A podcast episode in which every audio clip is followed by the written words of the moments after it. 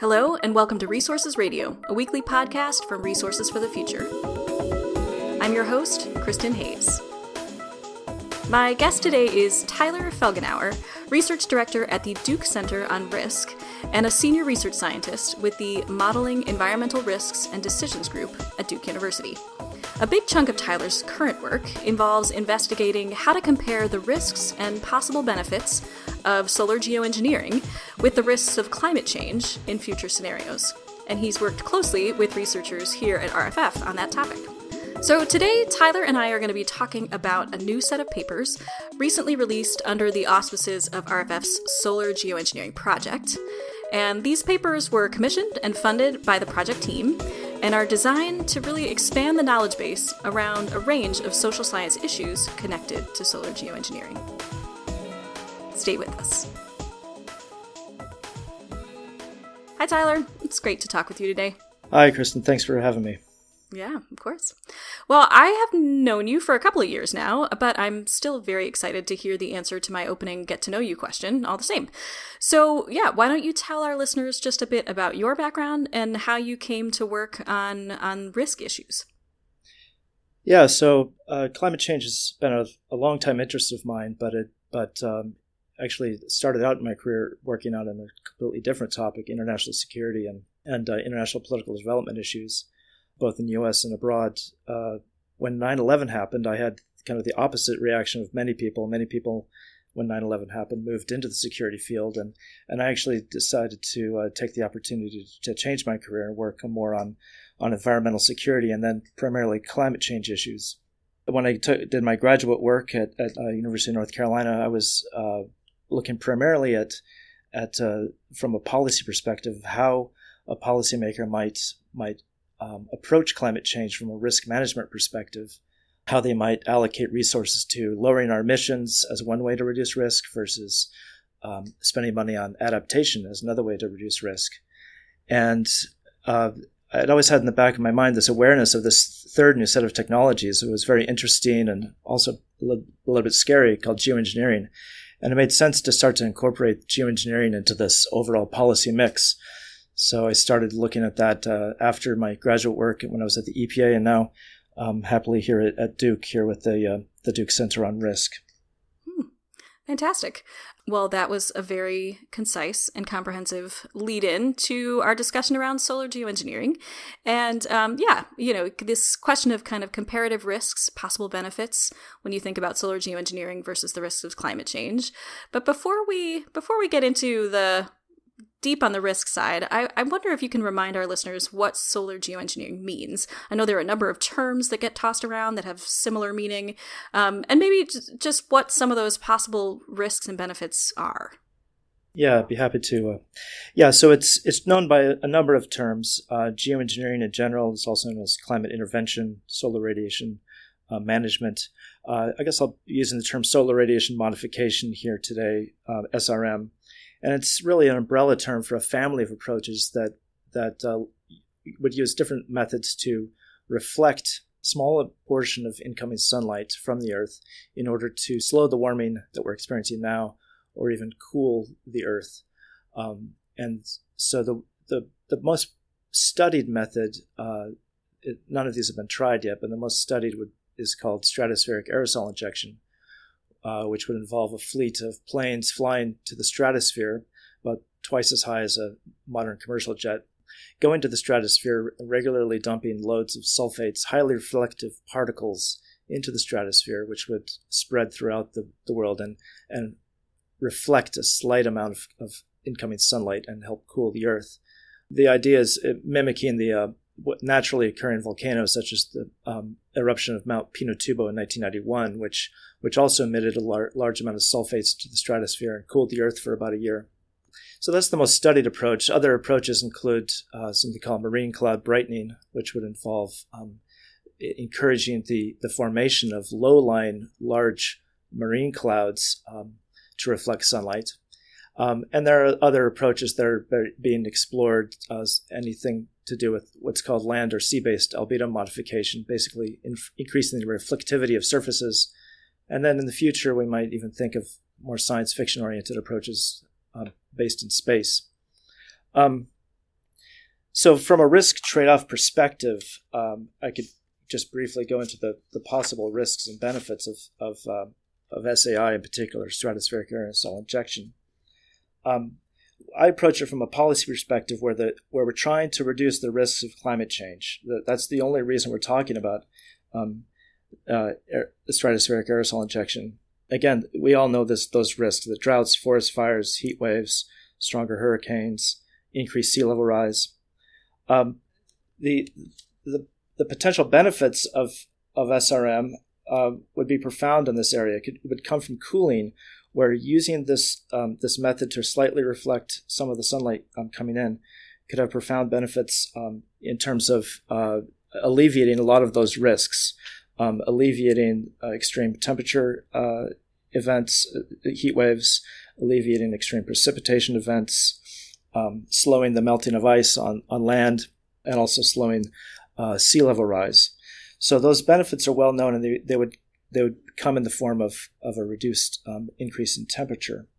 There could also be some co-benefits of SRM, which are actually too small to be considered, but just for um, reasons of being comprehensive, we look at those as well. On, on the flip side are the other risks. Um, so SRM is is is risky and it's never been tried before. Um, and the primary risk is that even though we could, we're fairly confident that hypothetical geoengineering deployment could could slow or slow temperature rise or even cool the planet. Um, it, it doesn't uh, act so uniformly in terms of precipitation effects. So while the temperature globally could could fall, and and those benefits would be realized, precipitation out, um, outcomes could be different for different regions of the world, and some of those could be damaging. Um, so that's the primary climatic risk. Uh, and there's another set of risks that we also look at, which we call the countervailing risks, which are less related to climate change and more, um, we might think of these as side effects. So, first set of side effects would be biophysical. Um, SRM, as, as uh, in the form of stratospheric aerosol injection, um, might result in increased acid deposition in pristine areas of the world um, because uh, because you're um, emitting all these particles to the stratosphere, which spread globally. Uh, it could uh, slow our the recovery of the ozone that we're trying to have recover, um, and it could also have result in light diffusion and dimming, which could affect crop yields. That all of those are uh, effects are still being studied. Um, the risks that I look at are the social side effects, um, and these might include uh, the potential for international conflict, where countries are in a disagreement over how they how how the geoengineering is done, or even what the global thermostat is set at. Um, another big risk socially is that that because geoengineering is so um, relatively cheap and also relatively effective, it has high leverage in the climate. It could be tempting to lower our emissions um, mitigation goals in favor of just relying on solar geoengineering. And that would be a mistake because the only way to solve climate change in the long term is to lower our emissions to net zero and below. Related to that is, is a risk that we could become dependent on it. And if we become dependent on this technology, there's a risk if it ever should stop, something called a termination shock would happen, where temperatures would go back to where they were um, had we not done geoengineering in the first place. So in our research, we look at, at this this complete picture of both of all the benefits of, of solar geoengineering paired with all the risks of solar geoengineering. Mm-hmm.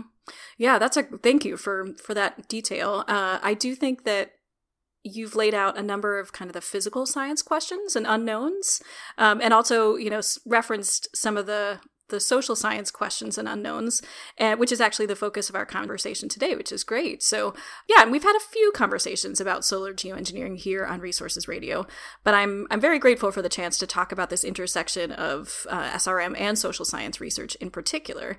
So, maybe I can ask you why to just to give us a little bit more context about why you and your your co-leads in this work have really focused on that particular intersection in kind of recent years.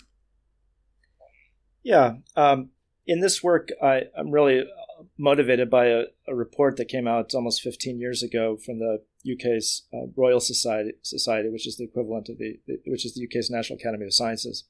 And in that report, they stated that, in effect, that you know, despite all of the questions surrounding the climatic effects of solar geoengineering, as well as the engineering challenges, um, they concluded that the I'll, I'll read the quote here: the acceptability of geoengineering will be determined as much by societal, legal, and political issues as by the scientific and technical factors. And that that really motivates me because I go to, to conferences, uh, both types of conferences, where you know it's primarily natural scientists, and uh, and the question always arises: Well, how would this ever be managed? Um, and then on the flip side, you go to a, a, conference with primarily social scientists, and the question is: Well, are we understanding this this technology correctly? So both sides need to need to cooperate. But I'm exclusively working on the social science questions related to geoengineering. Um, in terms of our motivation uh, with the RFF project, um, I see a, a, three large sets of social science questions that could that really, in my mind, should receive priority over the next decade. Uh, first, could SRM be done in a way that avoids what's called the moral hazard risk, which I alluded to earlier, which is this idea that we lower our motivation to continue mitigating down to net zero and below, uh, because geoengineering is so um, effective and relatively cheap compared to mitigation. If we ever decided to deploy geoengineering, could we do it in a way that also also increases our mitigation efforts, knowing that that's the only way to solve climate change in, in the long term? Um, moral hazard risk is is a huge um, question that's that's outstanding that people are working on right now. The second large social science question is: Could solar geoengineering be done in a way that's that's fair um, by that, I mean, doesn't cause significant harm to particular regions of the world. And if there is harm done to regions of the world, can we help those areas become whole again? Or are there mechanisms for compensation? Um, are there mechanisms for, for um, decision making on that? In other words, um, you can imagine a, a representative group of, of, representatives for the globe and, and asks, you know, knowing that, that this might help uh, climate change, uh, but there's also this smaller risk that it could uh, result in damaging precipitation effects for your particular region, would you still sign on to it? So that gets into the governance question of what, how I see it is how to make decisions on geoengineering in a democratic and representative way. Um, decisions both to deploy, if we ever came to that point, and also decisions on when to, when to stop or decisions on how to alter the program as needed. Um, Finally, uh, a large social science research question, and related to this, is could it ever be deployed cooperatively in a way that doesn't result in international conflict? We really want to avoid two bad outcomes uh, that people are researching. One is is uh, a unilateral deployment by some single country that affects the climate for the entire globe. Um, it's motivated by what's called the free driver incentive, where where again it's so cheap and relatively straightforward to, to embark in this technology that um, we may many countries may be incentivized to go ahead. And related to that is is a, a related problem of we want to avoid a situation where multiple countries are um, doing engaging in sort of a patchwork quilt of different geoengineering interventions with no coordination. Um, it, it's really imperative that if this if this technology were ever used globally, it needs to be done in a cooperative way um, not to cause um, international strife. Right, right. Uh, yeah, you have done a fantastic job once again laying out kind of what that social science research agenda should should cover. So I appreciate that. And I guess I wanted to give you an opportunity to speak a little bit about how you and your colleagues have actually been working to drive that research agenda forward in this space. So can you say a little bit more about the work that you've been doing to sort of uh, work towards answers to some of those critical questions? Yeah, so the project began uh, with with Resources for the Future in 2020, and, and Kristin, you were a vital part of that early work uh, with the what was called the SRM Transatlantic Dialogue, uh, where we had a series of meetings uh, during COVID to, uh, among experts both in North America and Europe to try to develop a set of social science research questions to address for solar geoengineering that effort resulted in an article in Science, which I, I think would be I would encourage your, your readers to take a look at, and I think it'll be posted with the podcast. Um, that that really uh, outlined our conclusions um, and really a set of goals for social science research going forward. Um, we hope that contributed to um, a side note uh, the this recent um, a report from the White House Office of Science and Technology Policy, which also set forth a set of social science research questions as well as natural science questions that can be that could be addressed with a research program.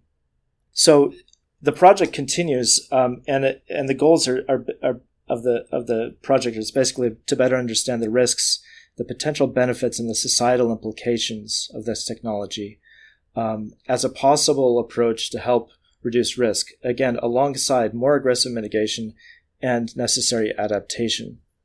Um, so the the next step in this uh, was was to uh, issue a competitive solicitation for sponsored research to uh, look at some of the questions that we we raised. Um, we really wanted to get a wide variety of submissions, and we received um, 20 outstanding applications from all over the globe, uh, with researchers from 14 countries and, and from six countries in the global south, um, and representing a wide variety of uh, of uh, social science fields.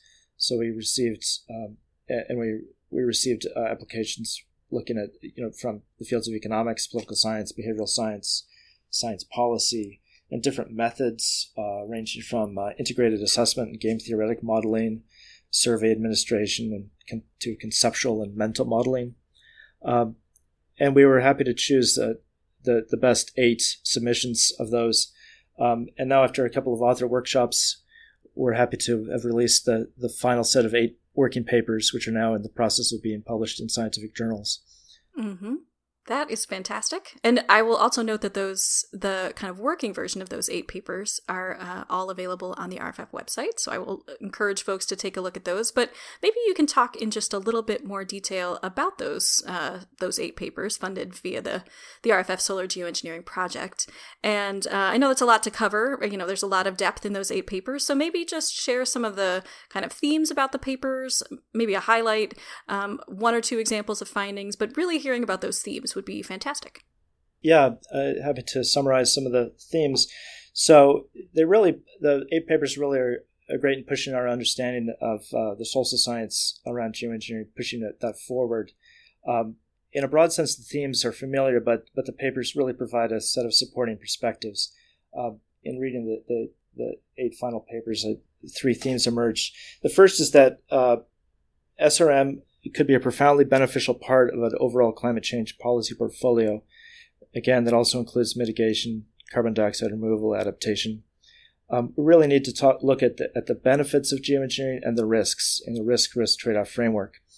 Um, I'd refer the, the listeners to uh, one example from uh, a paper led by uh, Anthony Harding and also with David Keith, Wenchang Yang, and Gabriel Vecchi. They looked at the mortality risks and benefits uh, so the paper's impact of solar geoengineering on temperature attributable mortality.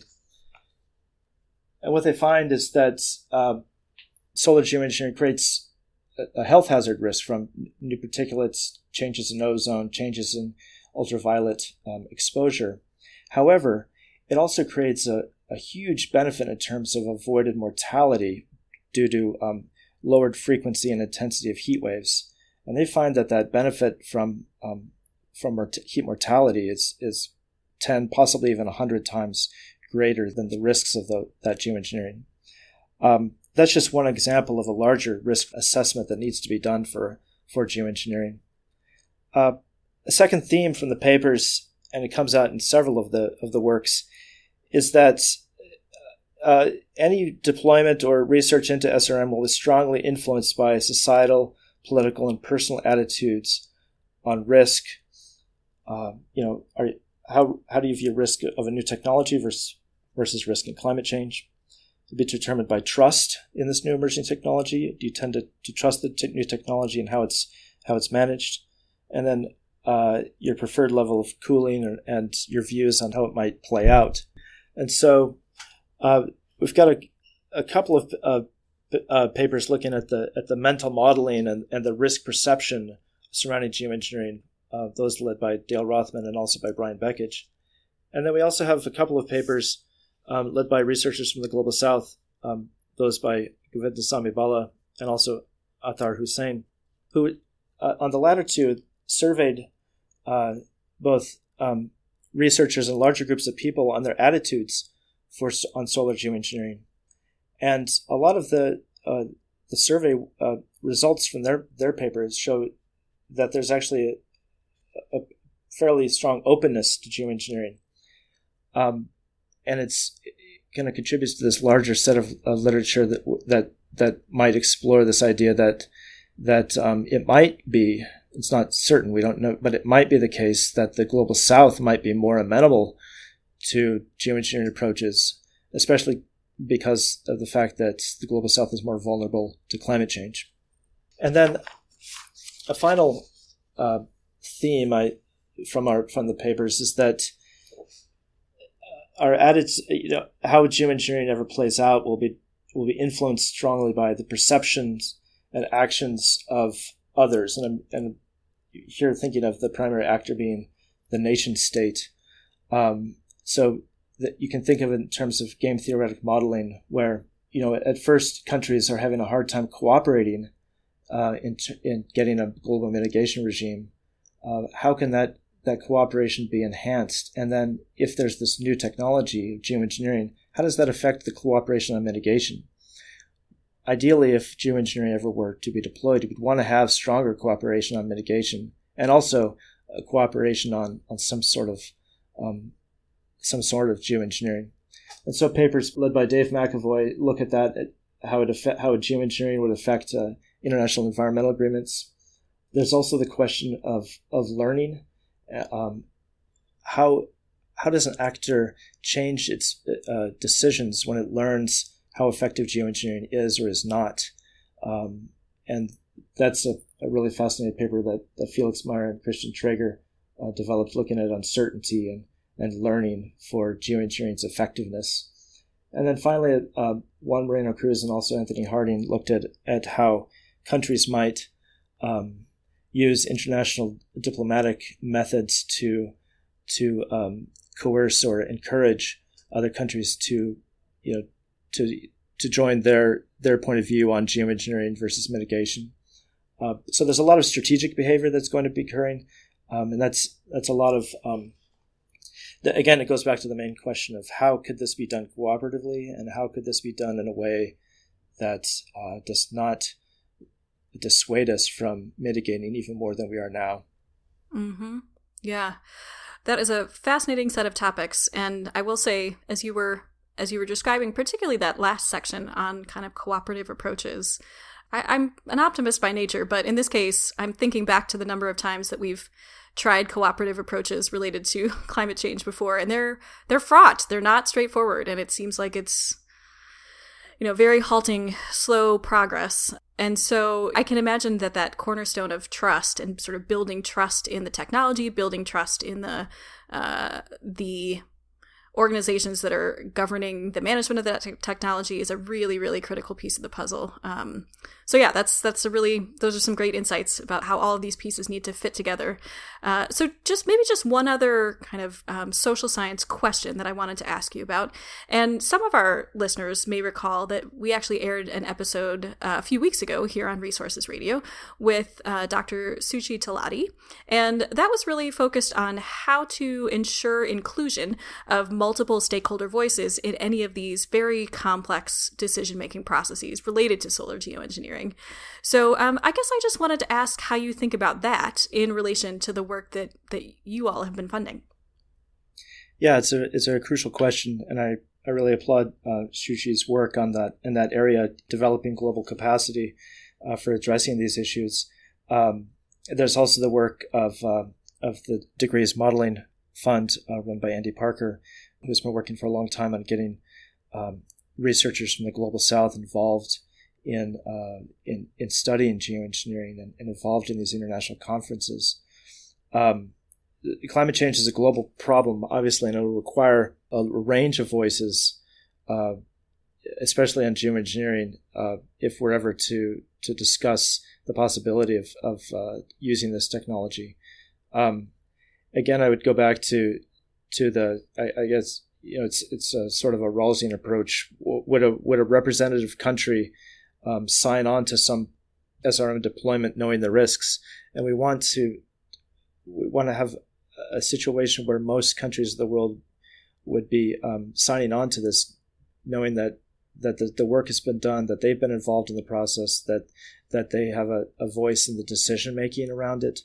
Um, I guess finally, there's been a lot of work done on uh, from a group called uh, the Carnegie Climate Governance Initiative, which has been trying to get this issue on the international uh, diplomatic agenda at the UN, and then eventually at the um, at the Conference of Parties to the UNFCCC.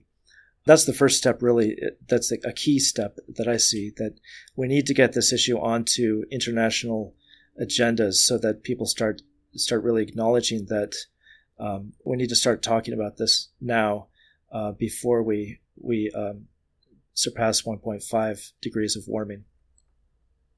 Yeah.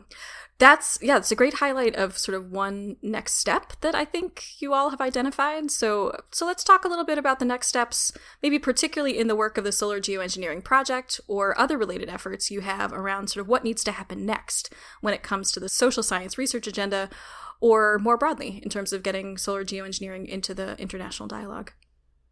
Yeah, I'm really excited about a, an event that we're hosting with RFF um, at the end of September, September 28th and 29th, and it's a public event in Washington D.C. I'd, I'd encourage your listeners to uh, check out the the link and uh, and consider signing up in person or or online.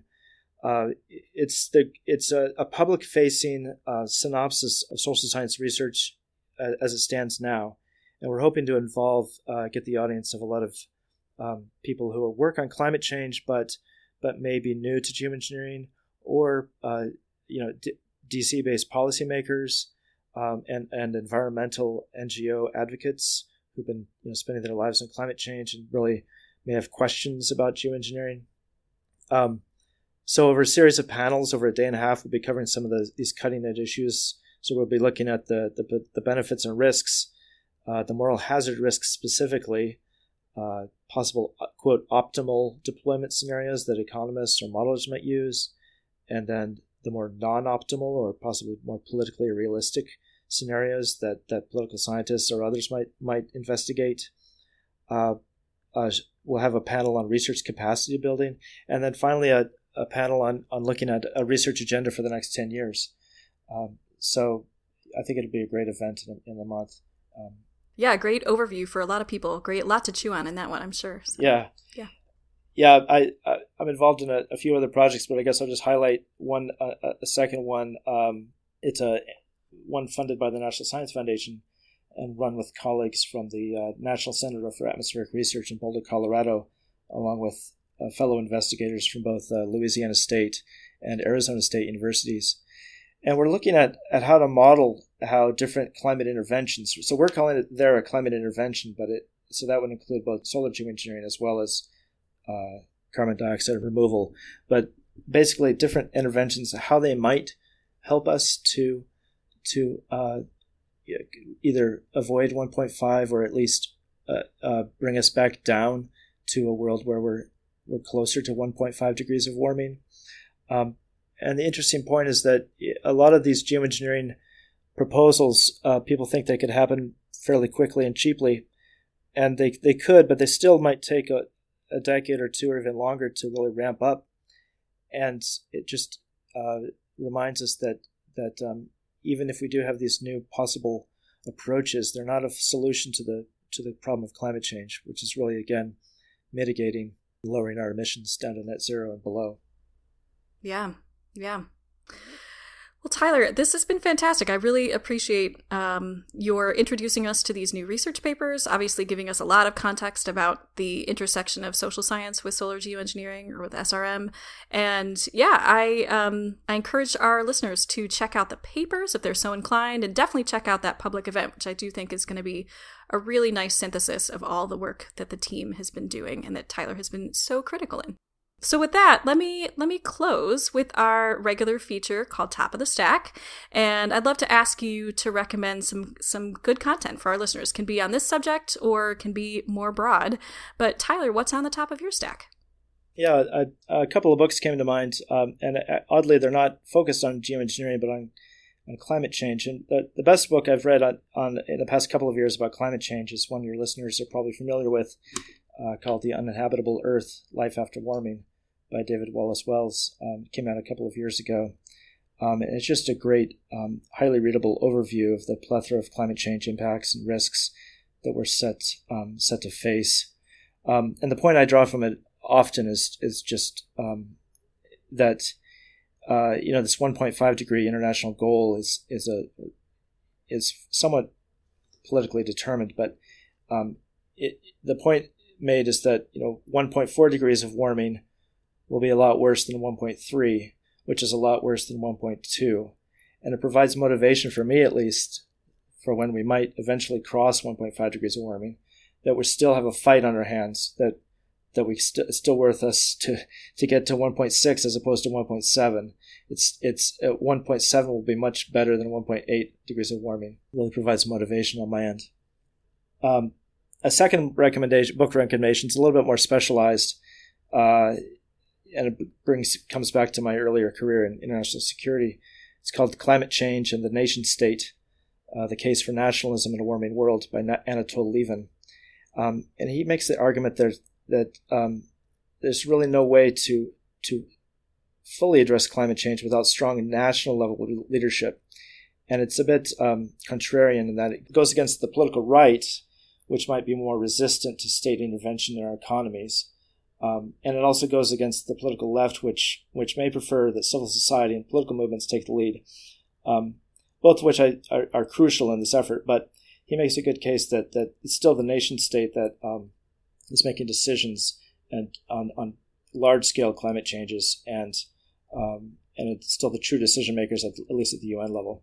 Um, so uh, and then I'd encourage the listeners to look at the other links to to our project uh, as well as the uh, upcoming event.